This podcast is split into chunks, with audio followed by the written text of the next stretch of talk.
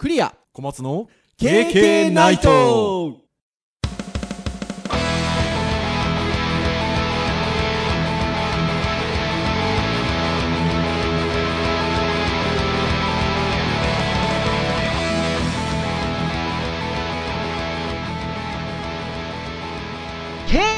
ナイト。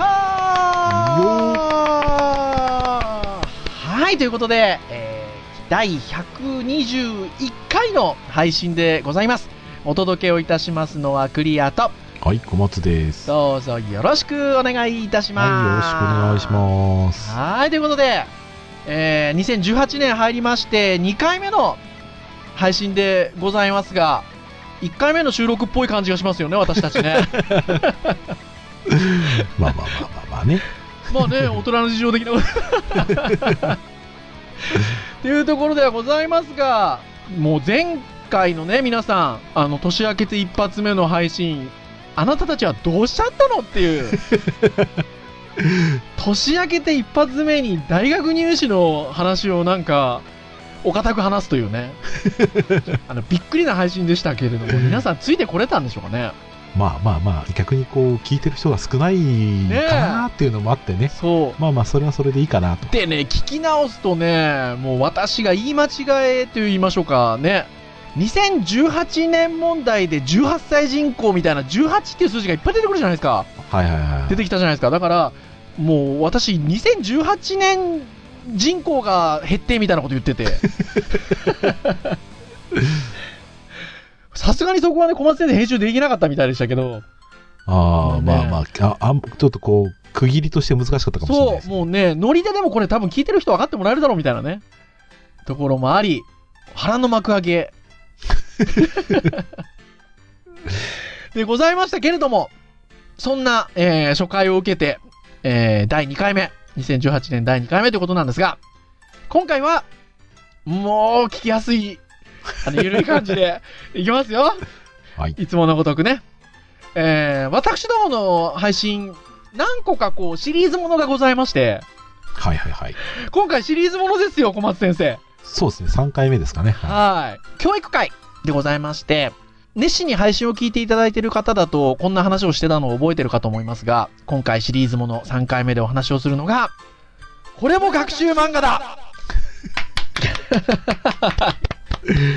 ね、これ、これ education なのかっていう、あの、物議を醸してるやつでですけど。。でも学習漫画だですからね。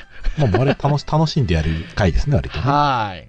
まあこれ、えー何かと言いますと、えー初めてね、ちょっとお聞きになる方もいらっしゃるかと思うので、日本財団がですね、これも学習漫画だということで、まあいわゆるあの、いわゆる学習漫画ってありますよね。日本の、日本の歴史とかうんありますが、ああいうものではなくて、一般的な漫画でも、こう、学べるものうん。っていうものがたくさん、まあ、あるだろうと。そして、どちらかというと、漫画の持つ楽しさ、わかりやすさ、共感力っていうところに着目をして、まあ、社会をより良いものにしていく漫画じゃなかろうかというものを、えー指揮者の方々が選んで発表してくださっているというものですよね。はい。だからもう完全に史実に基づいているっていうことを重視するというよりは、楽しさ、わかりやすさ、共感力っていうところで、これも学習漫画と呼べるんじゃなかろうかというものを、まあ、紹介されているものが、これも学習漫画だという、えーものでございます。2015年に最初100作品が発表されまして、昨年追加で50作品。まあ、昨年と言いますか、2016年ですね。うんそして、えー2017年のえー11月でしたでしょうか、12月でしたでしょうか？11月の22ですかね、まあ、そのあたり。はい。えーまあ割と年の終わりの方に、えー2017年戦ということで、さらに50作品が追加されたということで、えー私どものポッドキャストでは、その2015年の時に100作品の中からいくつかお話をしまして、昨年、もう一昨年になりますね。2016年にも追加になった50作品のことについてお話をしたとはい。ということで、今回も年を明けましたが、2017年の11月に発表されました50作品を、えーいくつかの中からいくつか紹介をしていこうとはい。いうところでございます。はい。まあ、これあれですよね。あの、はい一応3回目ですけど、まあ、割と1回目もね、あのうん、喋、り足りないぐらいな、もしくはなんであれ喋っちゃったんだろうぐらいな感じな。そうなんですよ。あの、ぜひね、あの、今回はそんなのがあったんだって今お話を聞いて、あの、思われた方はですね、えー2015年の配信と2016年の配信もぜひね、お聞きいただければなというふうに思うんですが、えー、じゃあどんな感じでちょっと紹介していこうかなというところなんですけど、50作品あって、じゃあ私や小松先生がじゃあ全部読んだことがあるかっていうとね、うん。なかなかそういうわけでもございませんし、あのーまあ、語れるもの、語れないもの、あとは、あ、読んでみたいなと思うようなもの、はいはいはい。えっと、まあ、いくつかありますので、えーまあ、昨年、昨年とか2016年戦の、えーお話をした時からそういう形をとってるんですが、あの、10作品ずつタイトルをちょっと読み上げていきまして、その中でまあ読んだことがあるものとか、興味があるものについて、ちょっとトントントンとお話をして参ろうかなとうん。うん、ですので、まあ、今回のポッドキャストを聞きいただいてですね、おそらくお聞きになられてる皆さんはね、この作品を語ってくれよとかね、多分ね、あるとは思うんですけど、それはね、周りの皆さんとね、語っていただいてですね、はい。はい。まあ、ちょっとそのきっかけになるようなところに、この配信がなればなと思っておりますので、うんえー今回もどうぞよろしくお願いいたします。とはい。ます。では、ちょっと10作品ずつですね、サイトに取り上げられている順番でちょっと、あのー紹介をしていきたいと思いますので、じゃあまず最初の10作品読み上げたいと思いますが、えー、谷崎万華鏡、うん。えーあとは、つれづれ草、えー、機械仕掛けの愛、えー、透明なゆりかご、そして、これ有名ですね、鋼の錬金術師、そして次も有名ですね、漂流教室、うん次も有名ですね。ブッダ。で、その次、えー、ほおずきの冷徹。そして、星守る犬。そして、虫と歌。ということで、まずは最初の10作品のタイトルを読み上げさせていただきました。はい。ということで、小松先生、この10作品の中で、あの、読んだことがあるものはありますか？ちなみに。はい。えー、このまあ、中で有名なもの入っては全部ますからね。全部読んだことあるのは、ブッダとハガレンですかね。ほー、ハガレンはもう終わってるんですよね。完結してます。まあ最近映画とかにもこね、またなりましたからね。はあ、これな、な、何巻ぐらい出てるんでしょうかね。結構出てますよね21か2じゃなかったっけな。まあそれくらい出てますね。うーん。全部お持ちなんですか、ひょっとして？でも持ってます、うち。はい。へえ。今度お借りしようかしら。貸しましょうか。いや、すごく興味があるんですけど、このトークをしてるから分かる通り、私、実は読んだことないんですよ。うん。ねえ。まああの、僕多分漫画今まで読んだ中では、はい。あの、一番ストーリーとして、あの、伏線がものすごい綺麗で、それがハマる漫画として、これに勝るものを僕はまだ知らないぐらいああ。そうですか。これ、あの、書いてらっしゃるのが荒川博先生ですよね？博って読むのはい。あの、以前別の漫画も取り上げられてましたよね。そうです。百姓貴族かな。ですよねあ銀のさじか。あ、銀の差しか。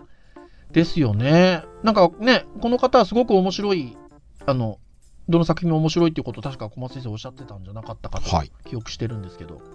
へえ。伏線の回収の仕方がうまいんですか？そうですね。非常に。にこれ以上、もう本当最後とかすごい良かったので、僕はああ、そうですか。まあ大好きな漫画ですね。うわそうですか。ちなみに僕はですね、読んだことがあるのは、まあ、ほぼなくてですね。実はブッダも読んだことないんですよ。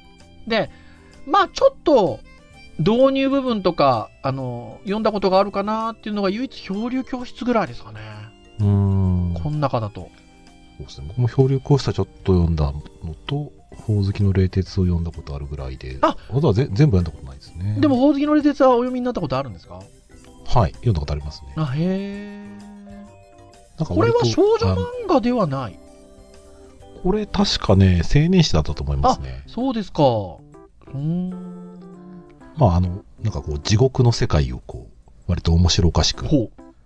描いたもので、割と、あの、アニメとかにもなってますからうまあまあ面ああ、白いです。そうですか。へえ。あら、ちょっと気になるわ。まあ逆に僕なんかこう、エンターテインメント系が割と多いので、うんまあもうこうなんか考えさせられるものとか、多分この辺ありそうだなっていうので、うんまあなんかこうね、選ばれてるからにはちょっと読んでみたいなって感じはちょっとしますね、他のやつ。うんそうですね、つれづれ草とかちょっとね、ちょっとどういう内容なんだろうっていう。そうですよね。これはでも、あの、表紙の、あの、サイトに行くとね、これも学習漫画だのサイトに行くと、あの、各漫画の表紙の一巻の表紙が出てるんですけど、表紙に漫画日本の古典ってついてますもんね。うん。そう割と、あの、どっちかっていうと、これも学習漫画だっていうよりは、割と学習漫画っぽい。ね、思うんですけどね。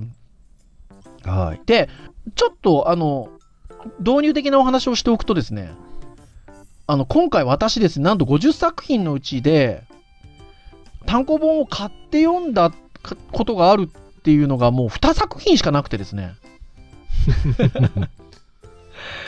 これは語れんぞということで、実は私、あの、この年末年始にですね、何冊かコミックレンタルで借りまして、はいはいはい。読んできたですよ。ただ、えっと、今言った10個の中には、そのコミックレンタルしたものもなかったです。ああ。ただです。ね、えっとね、透明なゆりかごは置いてあったんですよ。はいはいはいはい。少女漫画なんですけど、ちょっと可愛らしい絵なんですよね。うん。で、お、借りてみようかなと思ったんですけど、ちょっとね、産婦人科の話で、結構割とリアルな現実画みたいな、ちょっと帯の紹介があって、あの、絵柄とは裏腹にちょっと話が重そうだったので、うん。やめました。はーい、ってなところもありますが。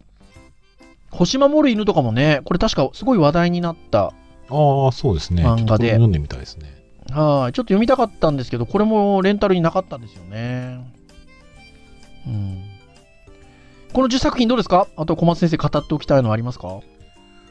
ああ、そうですね。まあ、手塚つかむ先生はね、まあ、硬いっちゃ硬いので、うんあ良かったですよ、なかなか。あ、本当ですか？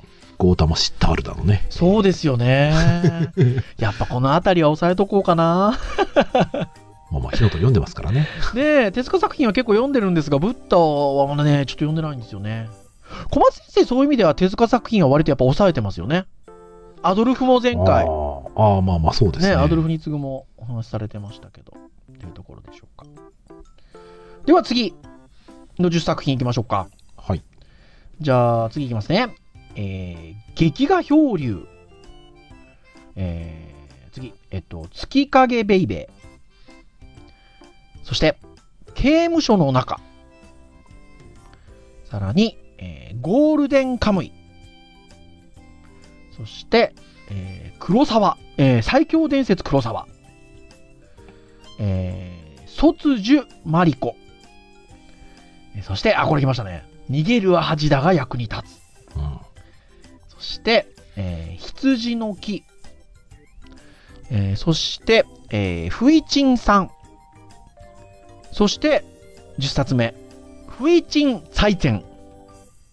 ということでん以上、10作品でございますが。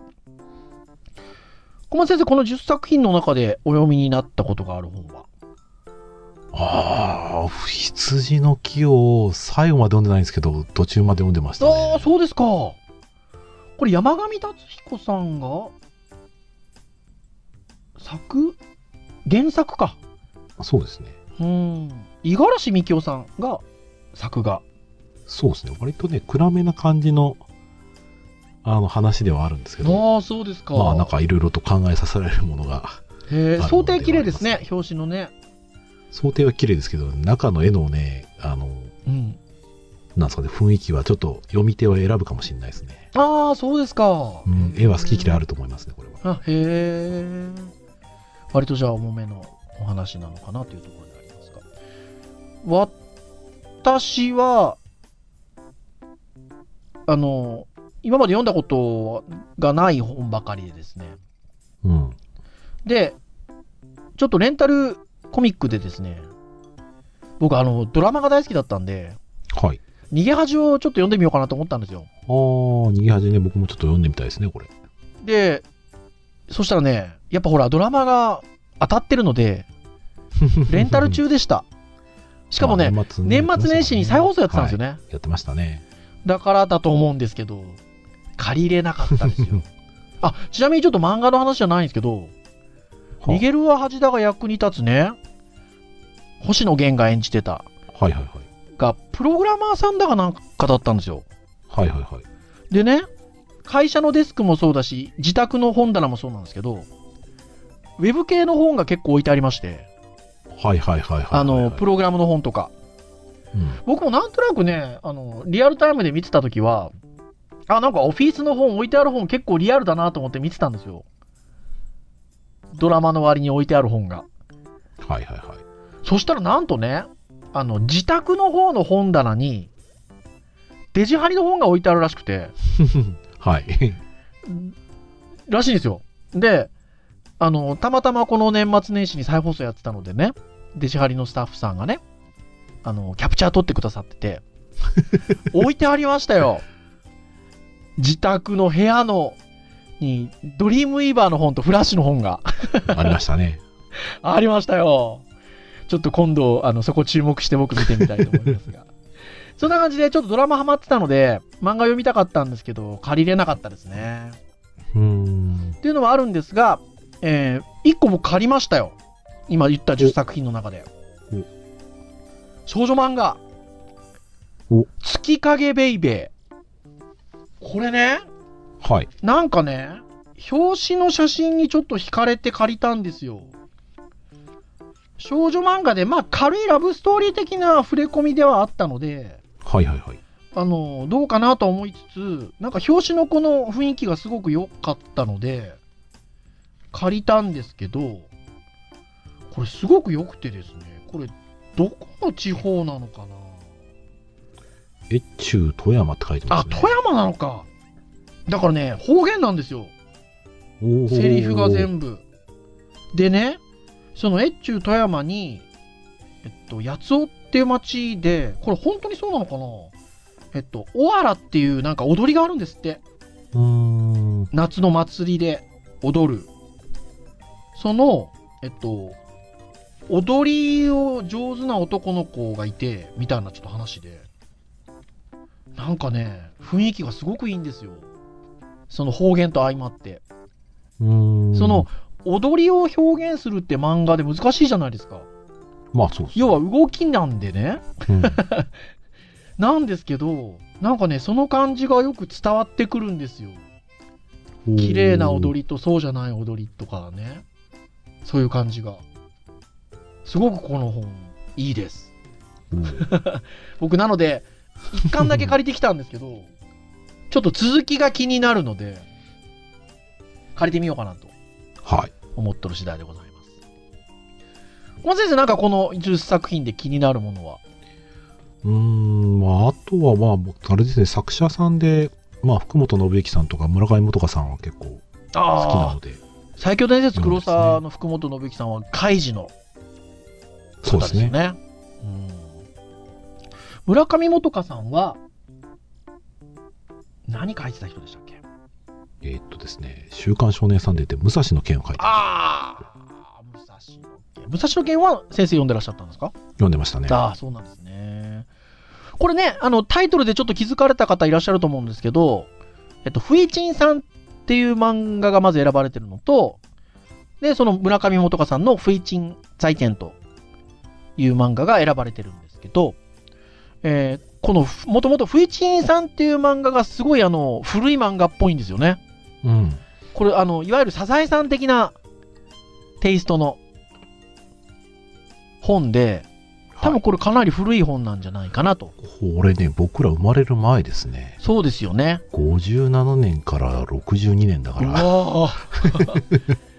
まあまさに時代的にはサザエさんとかと同じような時代でしょうね。でえっと、上田敏子先生という方がはい。書いてらっしゃるんですが、えーそのフイチ前村上元香先生の、これは、えっと、その、えっと、上田敏子先生の電気的な漫画ということのようですね。だから、なんかちょっとこれはニコイチ的なところがあるかなと。うん、そうですね。選んでらっしゃるのも里中町子先生ということで。そうですね。まあでも里中町子先生選んでらっしゃるっていうことなので、多分面白い漫画なんじゃなかろうかと。うん。うん。で、これニコイチで読むのが非常にいいんじゃないかなというのは思いますね。はい。うん。というところでしょうか。はい。じゃあ次行きましょうか。はい。あ、わかりますよ、リスナーの皆さん。これもなんか喋ろうとね、思ってらっしゃると思うんですけど。50ありますからね。そうですね。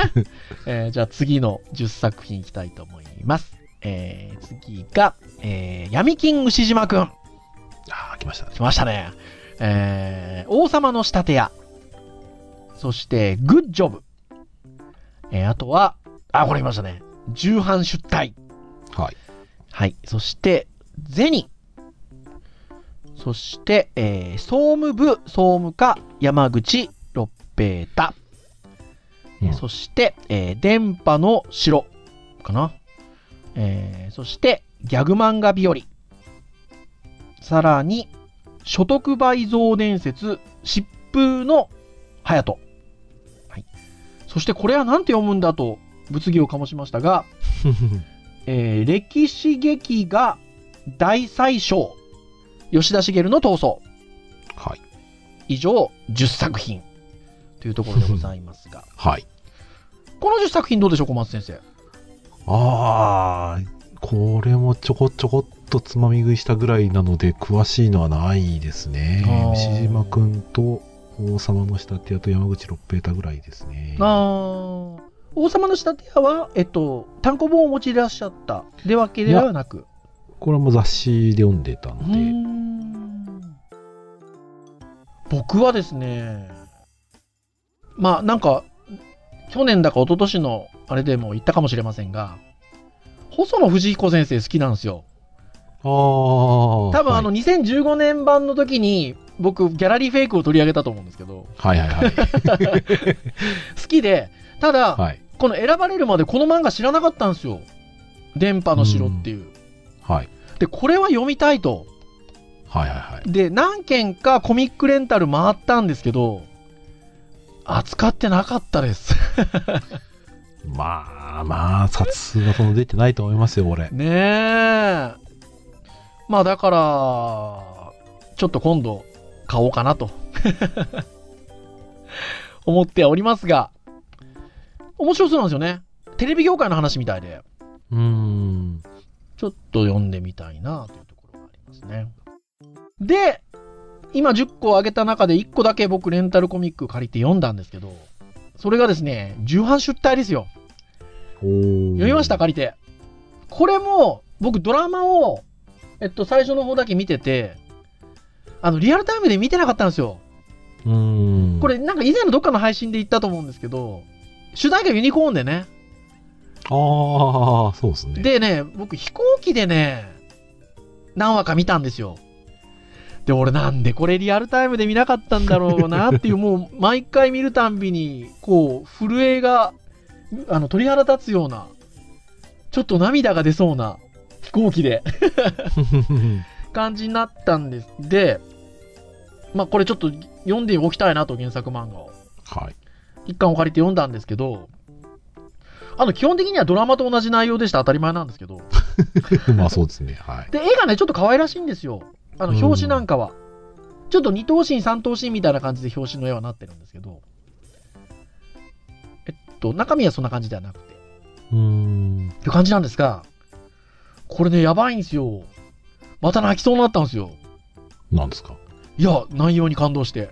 ああ、そういうことですね。なんですけ、ど、これね、わかんないんですよ、僕。その、ドラマを思い出してなのか、うーん。まん純粋に漫画だけの力なのかがちょっとわからなかったんですけど、やっぱいいですね。小松先生、これドラマ見らご覧になってたんでしょ？ドラえもんが見ましたね。はい。そうなんですよね。最後までご覧になったんですか？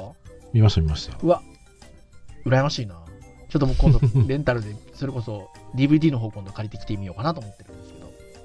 あとはね、鈴木みそ先生の銭なんかは、鈴木みそさんはあれなんですよね。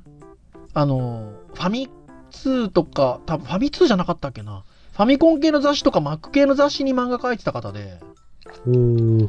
ちょっとね、気になるんですよ、これ。ああ、この人か。そうなんですよ。鈴木みそさんでしょ？はい。うん。なんか僕ばっかりちょっと熱く語ってますけど。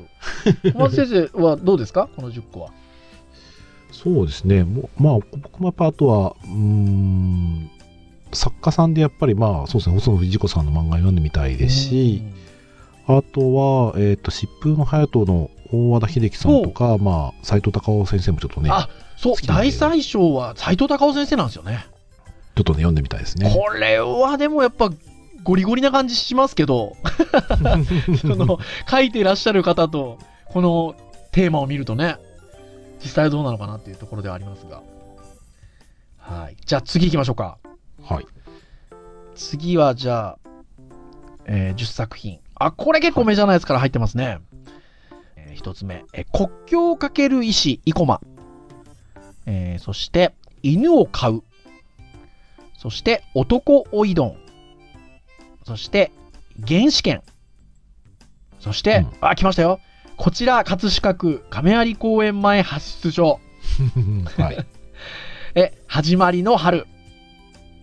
えー福島ノート、えー物語ユンボくん、えーアイアンバディ、そして、えーこれも有名ですね。暗殺教室。うんということで、以上10作品ということですが、はい。あの、最初に僕は、あの、2作品しかもともと読んだことがなかったっていう話をしたんですけど、単行本買ったことが。はい。まあ、こち亀ですよ。ま あサクッと。これはね、そうね。おそらくね、あの僕らの世代だと読んだことがないっていう人多分いないですよね。そうですねお。そらくね。うん、僕多分これ6歳か7歳で最初読んでますからね。だってまだ、こち亀一桁台ですよ。それはすごいですね。それはなかなか筋金、筋金入りな感じですね。本。いやーでもね、割とこう、鉄砲をぶどんどんこうぶちかます感じが、今と違ってね、かなり強烈でしたけどね。確かにね。これは、どうなんでしょう？学習漫画なんですかね？あのね、最初の方はね、やっぱちょっとどうかなって感じはあるんですけど、やっはい。ぱ途中らへんのね、こう、りょうさんがこう、うんちくを語るところあたりはね、割といろいろあって面白かったですけどね。意外と時代を映す感じはありますよね。うん、ありますあります、そうですね。なので、なかなか古いものを、若い人たちが古いものを見てみても面白いんじゃなかろうかと思いますし、うん。えーまあ、割と僕らの世代の人が最近のものを見てもまた面白いんじゃなかろうかとも思いますね、うんこれね。そうですね。うん。あとは、有名どこで言うともう暗殺教室でしょうかね。まあそうですね、これも実写ね、なってますしねドラマ化しましたからね。読んだことないんですよ、これでも。うん。まあ、おも面白い人はなかなか。本当ですか？これジャンプでしょ？ジャンプですね、はい。内容的にはジャンプ的な感じなんですか？あー、まあ、そういや、そうですね。ジャンプ的っちゃジャンプ的だと思いますけそうなんど。他なんか読んだことあります？他ね、ないんですよね、僕ね。僕もないんですよね。でも結構有名な先生が入ってますよね。まあ、男いどんは松本零士先生ですし、うん。物語ユンボくんは西原理恵子先生ですし、うん。やっぱりね、このあたり。あと、犬を飼うが谷口二郎先生なんですけど、はい僕ちょっと、どなただろうと思って小松先生に聞いたら、あの、孤独のグルメの方なんですか？確か。ね 確かそうじゃなかったかなと。え、いうところではありますので。割とね、だから、あの、結構なメジャーネームの先生の漫画があるかなっていうところではありますよね。うん。その中で、僕、レンタルコミックで1冊、今の10冊の中から借りて読みました。はい。原始圏。はいはいはいはいこれ、はい。ひらがなで原始圏っていうタイトルなんですけど、どういう漫画なんですか？これね、えっとね、原始圏っていうのが、今手元に僕持って喋ってますけど、いわゆるね、大学のサークルの名前なんですよ。で、いわゆるオタクサークル、同人誌とか現代視覚文化研究会。の略で原始圏。まあ、あの、濃い。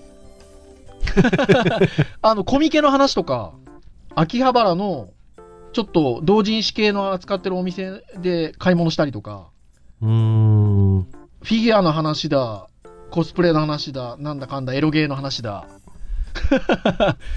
もうそっちの文化、てんこ盛りな感じです。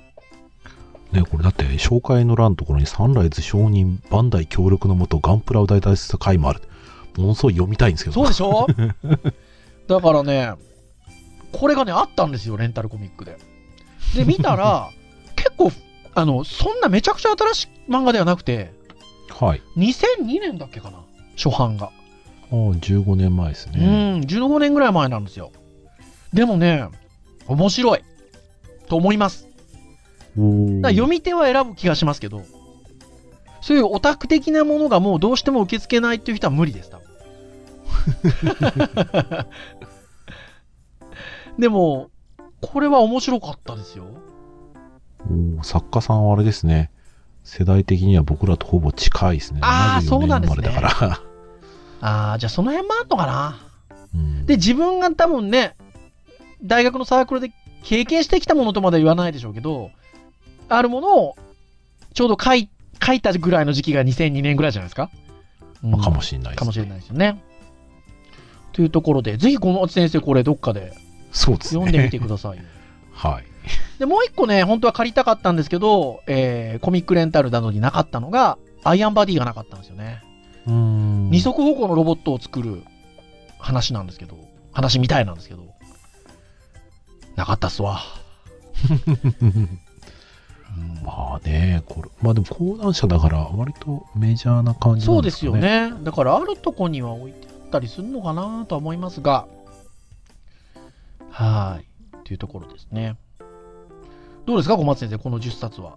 語り足りないことは。そうですねまあ割とこう社会的なやつがいくつかあるのかなという感じでそうですね。まあ国境を駆ける医師イコマであったり始まりの春とか多分これあれですよね原発系の話ですよねああ、福島ノートもそういう意味ではそんな感じの話でしょうね。んちょっと割とこう、テーマ的に重めなものは、えっと、さっきね、最初の方にも紹介した透明なゆりかごなんかも、あの、そうみたいなんですけど、ちょっと気合がいりますよね。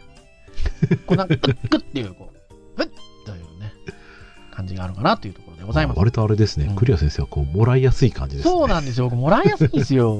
なのでね、ちょっと、うっっていうのをね、いきたいなというところでございますが、はいじゃあ、最後、残り10作品を、ちょっと読み紹介したいと思うんですけど、はいえー QED、はい、そして、えーミノタウロスの皿、えータッチ、ああ タッチですよ、聞いてる皆さん。足立みつる先生の。はい。そして、あ、これ有名ですよね。弱虫ペダル。そして、これ僕も小松先生も実は読みたいと言っていた、うつ抜け。はいはい。そして、えー母さんがどんなに僕を嫌いでも。そして、えー寂しいのはあんただけじゃない。そして、あ、これも映画になりましたね。連れが鬱になりまして。うんそして、えープロ父。そして、えーペリリュー。ということで、なんか最後ははいカタカナが2つ並びましたけど。はいそうですねが以上10作品ということですね。唯一僕が全巻自分で買って家にあるのが、家っていうかもう実家に置いてますけど、タッチですよ。足立みつる先生ですねもうね、これ僕だからリアルタイムで単行本買ってましたね。あすごいですねはい。小学校もうほんと5、6年生ぐらいから中学生ぐらいにかけて買ってましたね。うーんだから全巻持ってます。あります、実家に。だからもう足立先生の漫画はまあ読んでましたよだから。この前の日当たり良好とか同じぐらいの時期のみゆきとかね。読んでましたけど。ただこれが学習漫画かと言われると。好きですよ僕。すごい好きですけど。なんでしょうね。やっぱ友情とかその共有感みたいなことでしょうかね。まあ人間人間模様なんっていうですかねことなんでしょうかねうんうんスポーツとはなかなかね、ちょっと言いづらいですもんね。まあまあでもこの頃の漫画にしては数少ないその主人公の一人である人がねやっぱり途中で亡くなりますからねそうですよね。それは確かにね。うん、出版社からね、うん。殺すなとうん。言われたの結局ストーリー上やっぱもう決めてたことだからうんっててっいいううことみたいですよね。タイトルがだってそうですよねそうですね。タッチですうん、もんね、タッチですからね。いやー、だからそういう意味では、でもやっぱりね、いい作品、まあいい作品ですよね。うん。まああのーなんですかね読んだことない人はセリフが少ないのでまあまあまあね。よ読んでみてもらうとささっとサクサク読めますようん。そして、小松先生、それ以外になんかよ読んだことがあるものとか。えーと僕読んだことあるのは多分ね話は思い出せないけど QED を読んだ記憶があるんですよねほうほうほうほう、なんかこれちょっとあれですよね。気になるとこですけど、でも講談社ですもんね。そうなんですようんね講談社だからうーんマガジンかなんかなのかなと思うんですけどねねえ。なんだっけなでも推理みたいですよね。そうですね証明終了っていう意味英語の頭文字ですよね、みたいですね。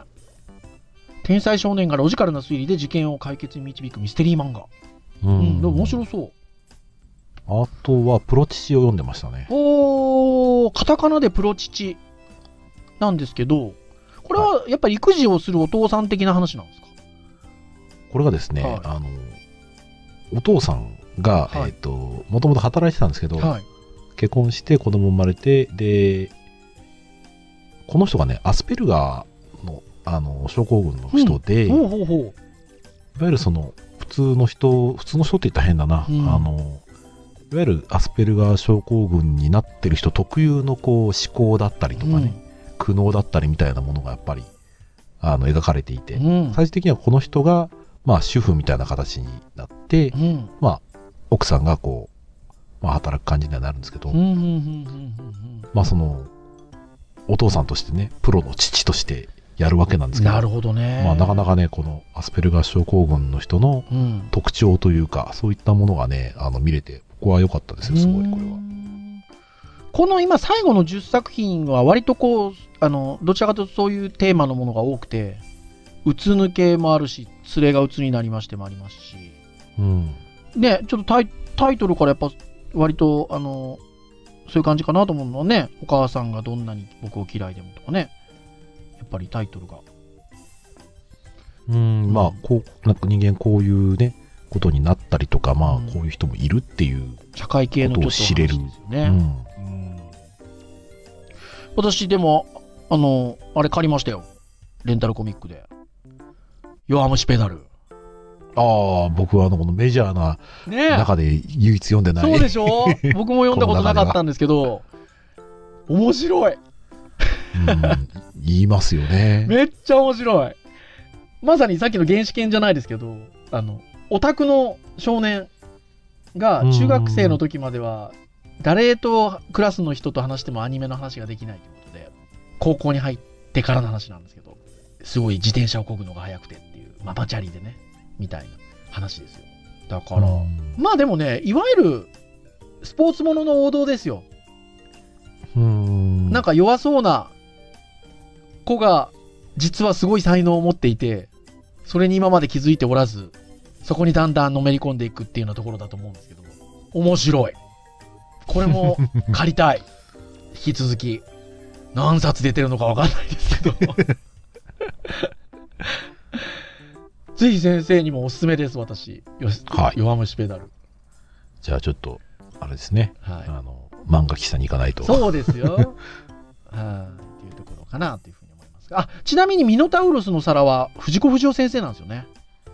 ね、表紙からはちょっと想像がつかなかったちょっとね、ねあ。の、割と異色の短編集っていう、あの、くくりの本になっておりまして、これタイトル自体は僕昔から知ってたんですけど、これちょっと読んでみたいんですよね。うん。なんですけど、これもなかったです。か置いてなさそうですね。んこれもなかったです。っていうところですが、最後のターンは話し足りないものはございませんか？そうですね。まあ、あと、まあ、読みたいので言うと、あの、作者さんで、僕、あの、武田和義さんっていうあのはい方が最後、ペリリューっていう、ああ、はいはいはいはい僕、この人の前に書いてた漫画がすごい好きで、はい。はい。この作者さんがですね、はいあの、まあ、癌にかかって、ほう。えーでそれ自身のその体験を綴った漫画がすごく、あの、なんですかね、感動的というか、こう、うん。すごく感情揺さぶられるような感じで、なかなか良かったので。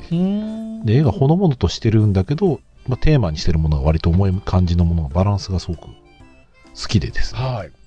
で、この話も割とこう、戦争の話を題材にしているので、まあちょっとこう、戦争について考えるっていうところが、この作者さんならではのこう伝え方をちょっと読んでみたいな。えー、絵柄的には、ど、割とね、可愛らしい感じねです。なんか表紙のこの人物は可愛らしい感じで描かれてますけどね。可愛らしいんですけど、やっぱりね、あの泣いたりとかしてるところのね、描写はね、やっぱグッとくるものがある。はあ。は、読んでみたいです。はい。まあまあ、尽きない、尽きないところではございますが。そうです。ね。時間的に結構多分来てるかと思いますので、はい。あとは皆さん、なので、お前らが語ってないやつは、みたいなのあると思うんですけど、ぜひね、さ、あの、見て、周りの方々と話していただければよろしいんじゃなかろうかとはい。思っております。そして、これは言っときたいんですけど、今回も浦沢先生の漫画が入っておりませんでした。ああ、そうですね。ねはい。なんかあるんでしょうね。はい。というところでございます。KK ナイトは毎週木曜日に配信をいたしております。公式サイトでは直接プレイヤーでお聞きいただくことができますし、ちょっとね、こう、自由な時間に好きな時に好きなタイミングでという方は iTunes ストアであったりとか、えーその他、ポッドキャスト登録サイトなどで購読登録をしていただくと自動的に端末にダウンロードされますので、お好きな時に聞いていただければなと思っております。それでは、以上といたしましょうか。はい。はい。えー本日お届けをいたしましたのはクリアと、はい。お松でした。それでは次回、122回の配信まで、皆さん、さようならさよなら。この後まだ話しますよ